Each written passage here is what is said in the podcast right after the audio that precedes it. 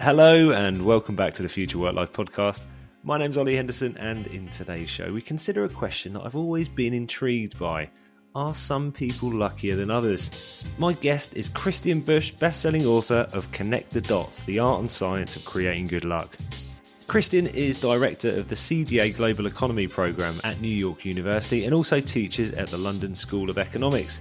He's also the co founder of Sandbox Network, a global community of young innovators and leaders on purpose, an organisation convening leading CEOs. He's a busy man with loads of fascinating insights to share with us today. So, we discussed the difference between blind luck and smart luck, whether it's possible to cultivate serendipity in your life, how techniques like the hook strategy make you luckier, the benefits of a serendipity mindset to your career and life, and how to chuck serendipity bombs out into the world.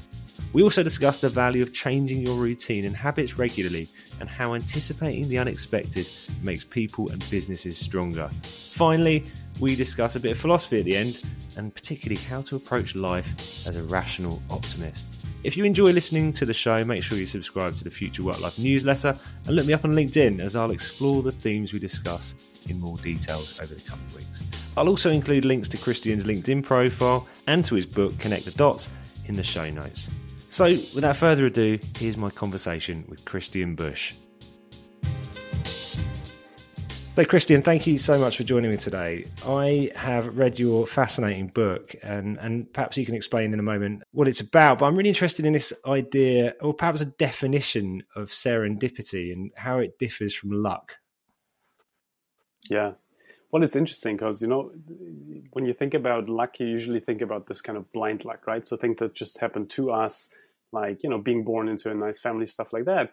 But actually serendipity is about smart luck. It's about the unexpected good luck that we create ourselves. And you know take an example uh, one of my favorites is is uh, you know imagine you have erratic hand movements like i do uh, and you spill coffee over someone in a coffee shop uh, and you know that person looks at you slightly annoyedly and now you have two options right? Option number one is you just say i'm so sorry you walk outside and you think ah what could have happened had i spoken with that person? Option number two you start a conversation that person ends up to become the love of your life your co-founder you name it. And so the point is our reaction to the unexpected making the accident meaningful that creates that kind of luck in, in the in the long run. And so you know up to 50% of innovations inventions life-changing events happen that way where there's some kind of unexpected moment but then it's our ability to connect that to something meaningful and to turn that into those kind of unexpected positive outcomes yeah, and uh, there's this sort of idea that you make your own luck. So is that reflective of this? That actually very little happens, which is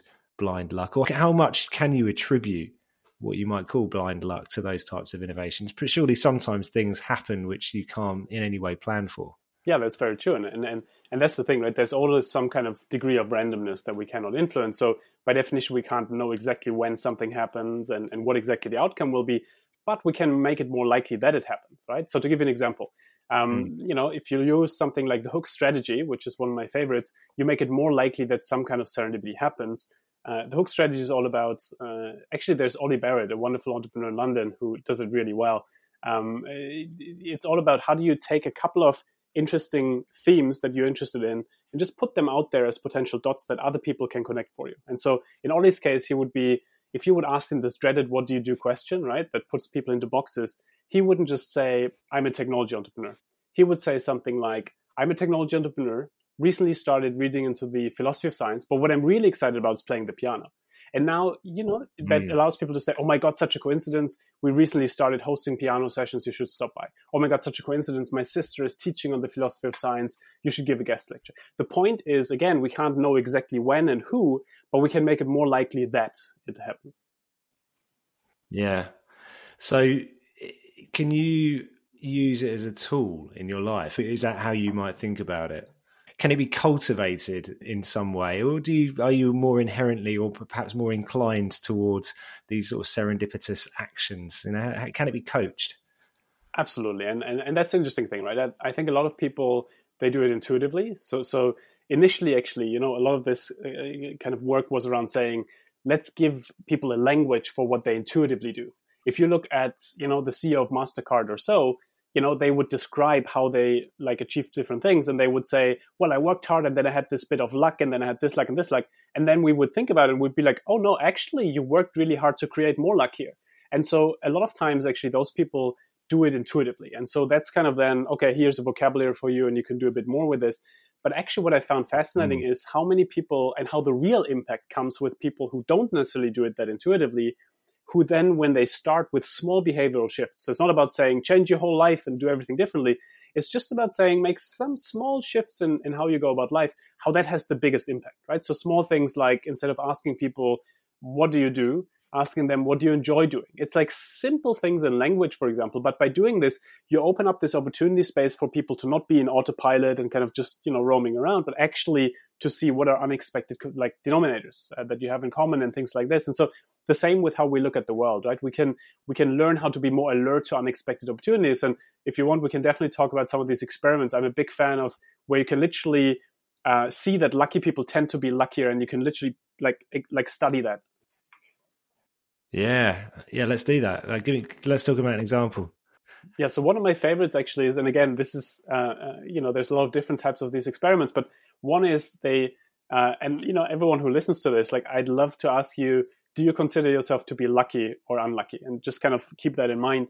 And those of you who said lucky, I kudos, you will most likely be a little bit luckier in, in life. And, and those who said unlucky, hopefully, like, will will will uh, be part of your journey of, of shifting that. But you know, in that kind of experiment, they um, take people who self-identify as very lucky, so people who say good things tend to happen to me, yada yada, and people who self-identify as very unlucky, so people who say bad things tend to happen to me, I'm always in accidents, and and so on. And we probably all know those people in our lives, right, who are on this kind of continuum between very lucky and very unlucky. Now they take one of each and they say, walk down the street, go into a coffee shop, sit down, and then we'll have our interview, our conversation. What they don't tell them is that there's hidden cameras along the street and inside the coffee shop, that there's a five pound note, so money, right in front of the door of the coffee shop. And inside the coffee shop, there's only one empty chair next to this extremely successful businessman who can make big dreams happen. Now, the lucky person mm-hmm. walks down the street, sees the five pound note, picks it up, goes inside the shop, sits next to the businessman. They have a conversation, exchange business cards, potentially an opportunity coming out of it. We don't know that part. Now, the unlucky person walks down the street, steps over the five pound note so doesn't see it, goes inside the shop, orders the coffee, sits next to the businessman, ignores the businessman, that's it. At the end of the day, they ask both people, How was your day today? So the lucky person says, Well, it was amazing. I found money in the street, made a new friend, and you know, potentially an opportunity coming out of it. The unlucky mm-hmm. person just says, Well, nothing really happened. And you know, the fascinating thing is that when you think about life, life is full of potentiality, right? There's all these positively unexpected things potentially there, but if we don't see them, um, because we don't believe they're there. That's a problem. And so that's the fascinating thing. I find a lot of money in the street because I expect it to be there. And unfortunately, mostly pennies, so it doesn't really help my lifestyle. But the point being, once we expect the positively unexpected, we see it everywhere. You look into a bookstore and you think, oh my God, that book could be a podcast. Uh, things like that, right? Once we start looking out for these yeah. things, you, we start to see them more and more, and you can train that. So is that the serendipity mindset? That you, you talk about in the book. You know, just actually believing that it, you have some agency over these this luck happening to you, or at least it's something that you can, as I said before, something that you can cultivate in your life. Yeah, I mean, the serendipity mindset really is is about building a muscle for the unexpected, right? And really kind of saying, how do I set myself up for whenever the unexpected happens that I can make it meaningful or how I can create more meaningful kind of excellence in a way. And and and part of that definitely is that kind of way of how do we look at the world? What is the kind of framing towards the world? Um, you know, you might know this kind of self-fulfilling prophecy thing where if you go into a conversation and you expect the other person to be um, deceitful and bad and everything else, it's more likely that at some point, kind of like you will get in like into a negative kind of conversation. Versus if you assume kind of okay, there might be something positive there. Let me try to find that. It's more likely that you that you will find find that. And so the the, the, the long story short is really to say the way we look at the world, the way we frame the world, sets us up more or less for luck. But also then you know by casting hooks and doing other things even if we, for example, might not be the most optimistic of people, right? A lot of times people like equalize optimism with kind of potentiality. My wife, who's, you know, I know a lot of people might say that about their wife, but in my case, it's true, the most amazing person in the world. Like she essentially, um, you know, is not the most optimistic of all people, but she's constantly connecting dots. She's constantly making serendipity happen. And so mm. it's not only that kind of idea that we have to be optimistic or we have to do X, Y, Z. No, it's about there's tangible ways, scientifically based ways of how we can cultivate serendipity to happen. And that's what I'm excited about. I think there's an art to it, which is beautiful and magical, but also there's a science to it, how we can make more of it. Yeah, it's fascinating, isn't it? I, I can really recognize this idea in my own journey, if you like, over the last couple of years.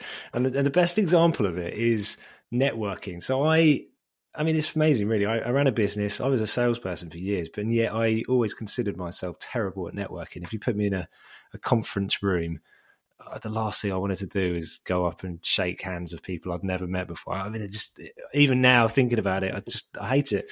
And and yet I made a conscious decision a couple of years ago that I had to change that, or at least be more open to new conversations.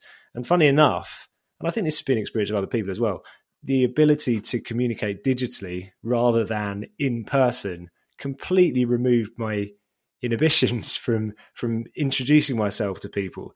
And what's remarkable is that once that process is in motion, one thing leads to another, and, and that those dots are connected. And there's certain people who I followed my curiosity by just reading something interesting they wrote, contacted them and said, "Oh, really, that was really fascinating," with no intention other than to just say, "I enjoyed your stuff."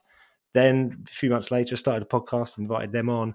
They've invited, invited, introduced me to two people, one of whom I've done some work with, and now they've introduced me to two more people who are on the podcast. So you, it does set in motion a chain of events, and so I can see that connection. I really, I really, really can, and presumably that is a common idea you know that that willingness to speak to people must be characteristic of people who have this kind of mindset. Well it's interesting right? Because in a way what what what you've been doing there is you, you're kind of putting serendipity bombs out there right? Not not necessarily always being aware of it but like you're putting something out there where someone else now also you know if they would have started like a new podcast they might be like oh my god can you help me with it? You've done it before right? Or things like this where yeah. those unexpected things come and you don't necessarily know what it could be but you you just feel there might be a relationship that might be worth building or things like that or and i think your perspective also right the perspective of not being transactional about relationships but actually thinking about meaningful relationships i felt you know in life that's what usually builds the most amazing serendipity because again look you can go to a conference and pitch someone yeah, like the most interesting people get constantly pitched. Like, who cares, right? Versus like if you build a meaningful mm-hmm. relationship mm. And then something comes up, like that's the beauty. That's the beauty of hook strategy things, right? That people can pick what they are interested in versus what we push on them. And I think, you know, to, to your point, I'm actually I'm a closet introvert, right? So I, I no problem speaking at a, at a conference or something, and then I hide in the in the restroom because I need to replenish my energy, right? Yeah. And so it's kind of those things, yeah, where, yeah. and, and it's those kind of things where I've been thinking a lot about in a world that's designed for extroverts, how do I as an introvert survive in ways that make me feel comfortable, that make me feel true to myself? And one of the things that I found extremely like helpful is to think about how can we leverage extroverts? So people who anyways enjoy walking around and like doing all these things.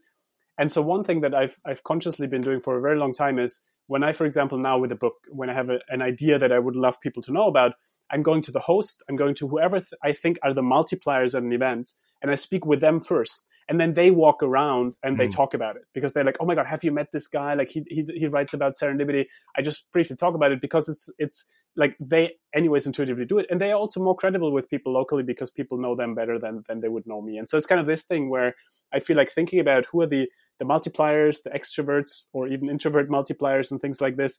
I've I've worked with an insurance, for example, where the idea was if you want to sell an insurance, for example, to teachers, you don't have to go to every teacher at the school. You go to the key teachers who are the super nodes, like the people who people go for advice to, right? So you ask people who are the the three key people you go to advice uh, for advice to is always the same people, and then those are the people. If you can turn them around, like everyone else will will kind of listen to them and, and get excited. And so I think there's a lot of strategies also for for people like us in a way where it might not feel like we want to pitch around and go around everywhere, but also we can leverage this. And to your point, we can leverage technology, second degree InMail, LinkedIn contacts, and things like this.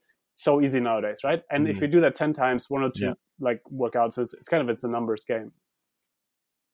Yeah, I'm really fascinated with this complementary relationship between different dynamics at play within our work and our life. In fact, my book's called Work Life Flywheel, and it's kind of borrowing that idea from the tech world to talk about how a virtuous circle could be created through, for example, good physical health can enable you to be more creative and more productive, and that can give you more motivation and it feeds back into one another.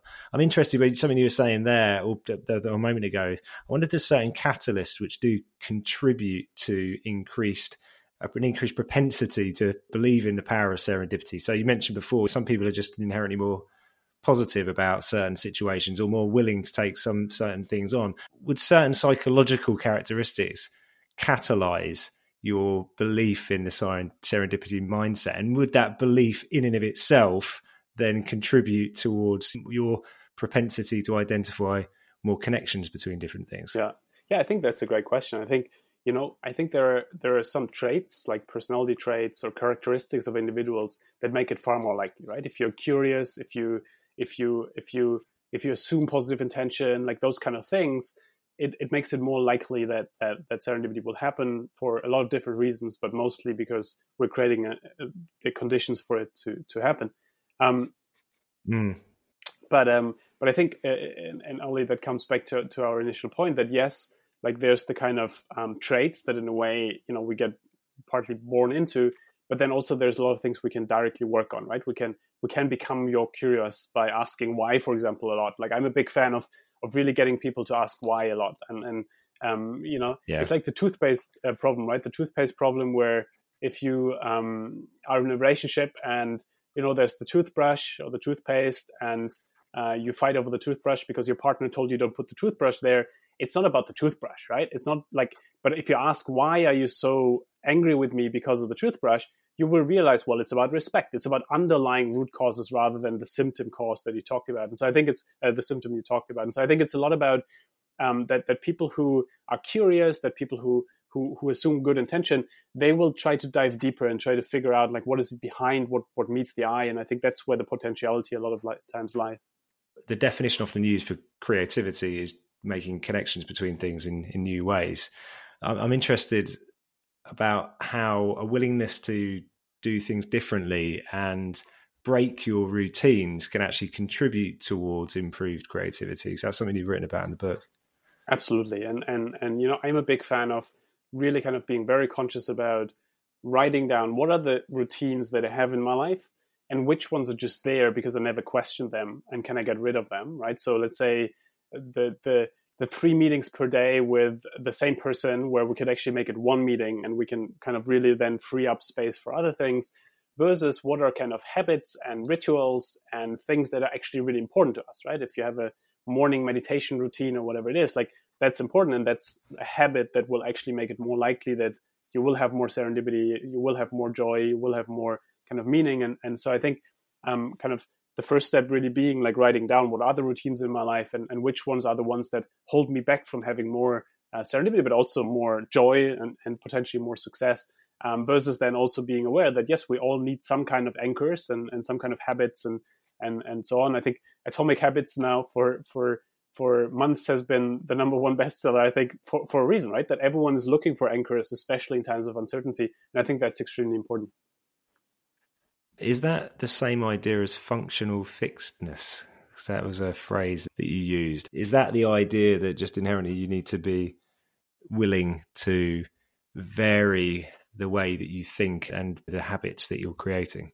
Yeah, that's really interesting because so if you think about functional fixedness as the kind of rigidities we create ourselves because we somehow learned a particular way and we believe that's now the one way that the world works, right? So the hammer and nail problem. If you if you're so used to your hammer and you need to get a nail into the wall, you will always look for the hammer to get the nail into the wall. Even you know, but if you if you never learned about a hammer, you might use any heavy object that doesn't like break when you kind of put in the nail. And so it's kind of the same thing with our mental models, right? If we're used to particular problem solving methods, we might always like take the one that we're used to versus really thinking about okay, what could actually be more effective. And that functional fixedness limits our potential for serendipity because it, it kind of closes us down to, to, to quite a bit of um, you know the unexpected solutions that might come up and so i think ollie that's why it's so fascinating to step back and say you know what are the kind of problems i'm trying to solve in my life and what is it how do i approach them and and and, and is there almost like a kind of quote unquote beginner's mindset that i can take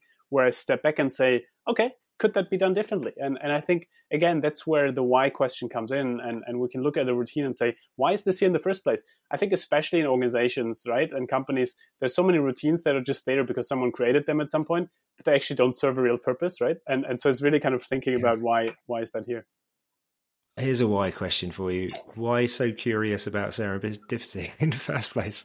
Was there something that was there in a particular event in your life which triggered this fascination, or is it just something that's emerged through your experiences in, in, in work and business? Yeah, I love that question because look, my whole life since I'm probably 18 years old or so, uh, you know, has essentially been serendipity, and and a lot of this, you know, I I you know make sense out of hindsight right? So i'm looking back and i'm like oh yeah now i recognize this as serendipity. I wouldn't have in the moment right? In the moment uh, it might have been a big crisis or in my case you know near death experiences or other things where in a way there's a big crisis but then that became the inflection point for something beautiful over time. And so i've become actually a big fan of this idea that if you want a happy ending you can't stop the story too early because a lot of times actually a crisis right? Let's say a breakup with someone in the moment it feels like oh my god it's the end of the world. But actually you needed that to really find the person you might be a better fit with right? And so that becomes the inflection point for for that and and that serendipity might happen far later than at that given point.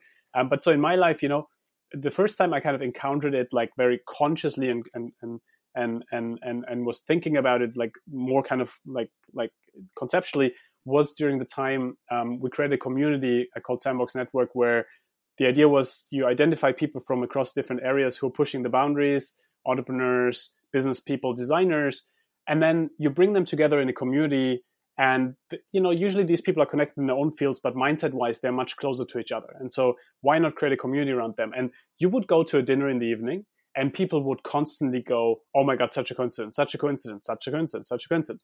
And so i got really fascinated by that question. Can you accelerate that kind of serendipity that seems to happen here and in this case, it was really mostly about, you know, people with similar values, but very different perspectives that then in a way led to a lot of uh, serendipity. But then, you know, I first thought, okay, this will be something that I'm personally passionate about and that we somehow do in our work.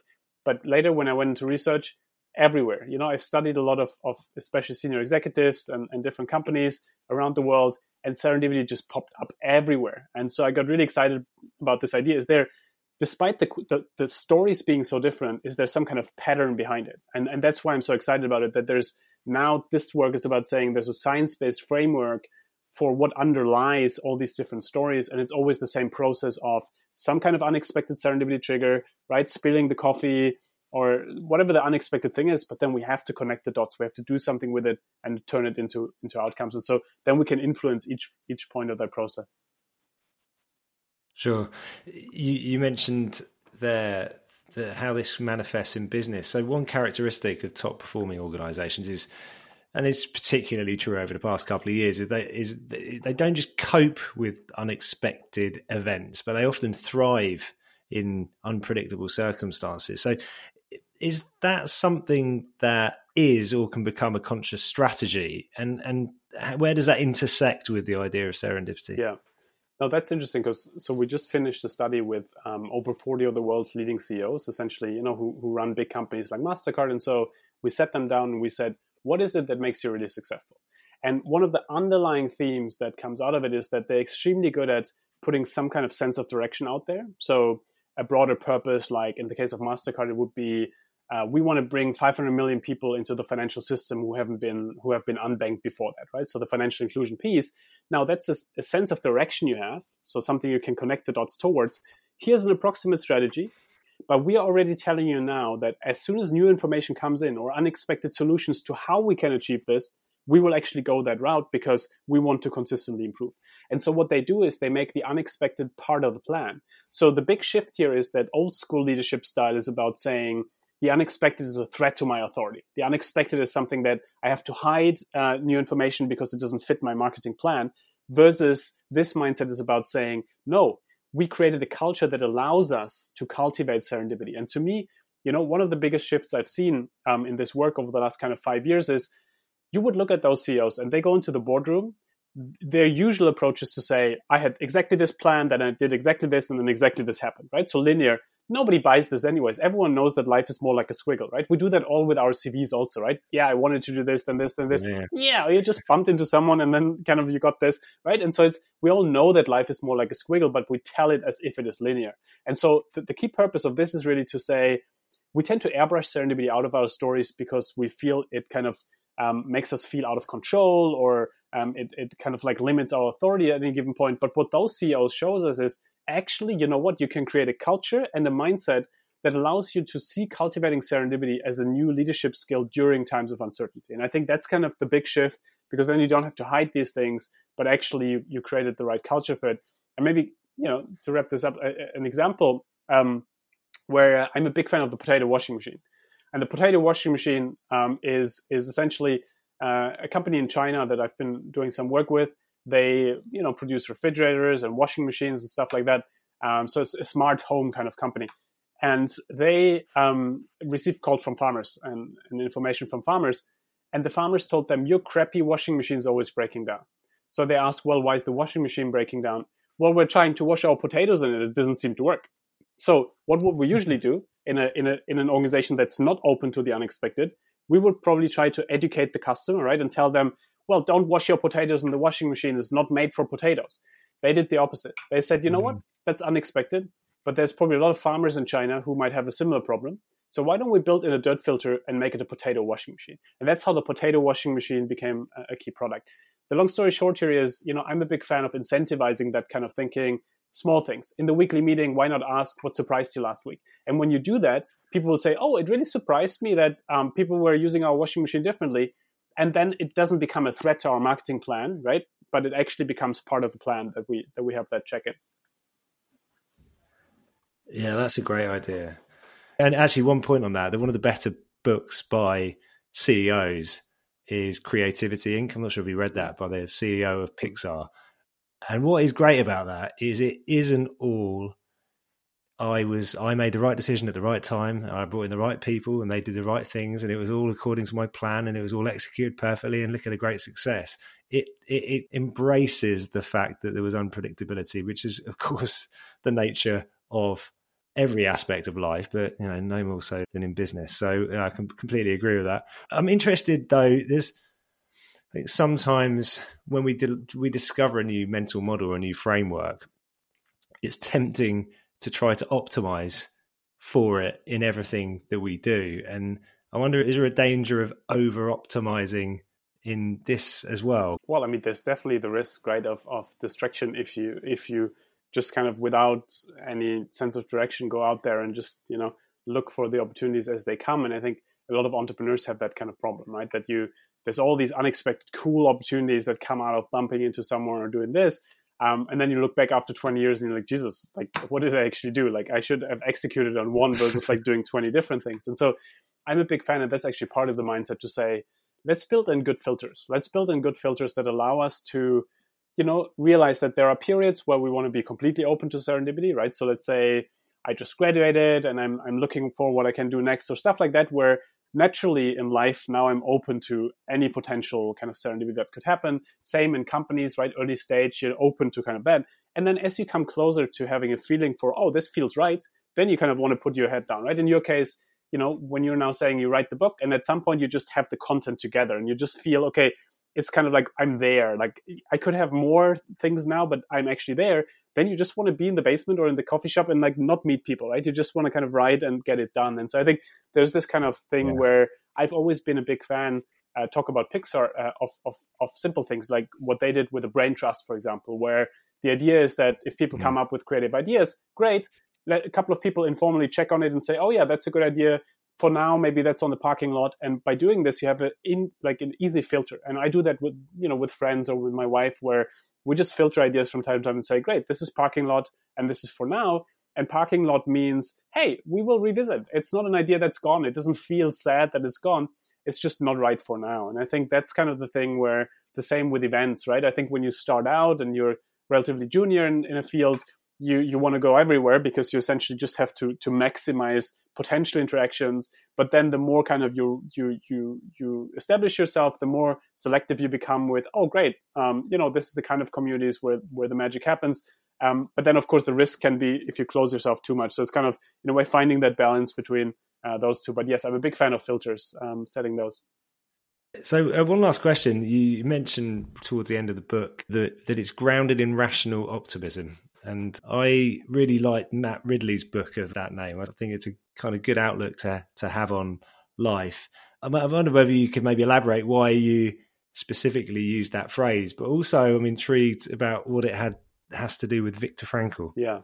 Yeah, that's a great question. You know, the philosopher in me uh, loves that question because so I grew up in Heidelberg where Goethe and, and others wrote some of their their, their poems, and um, you know Viktor Frankl was very inspired by Goethe, and and Goethe had this beautiful idea that if you take someone as they are, you make them worse, but if you take them as who they could be, you make them capable of becoming who they can be. And, and, and to me, that's what serendipity is about a lot. It's about potentiality. It's about seeing a little bit more in a person or in a situation than there is. Looking at a former drug dealer and saying, wow, that person will be re- very resourceful. They will have a lot of social capital. If we can t- turn them into a teacher, that's a whole community that we can turn around.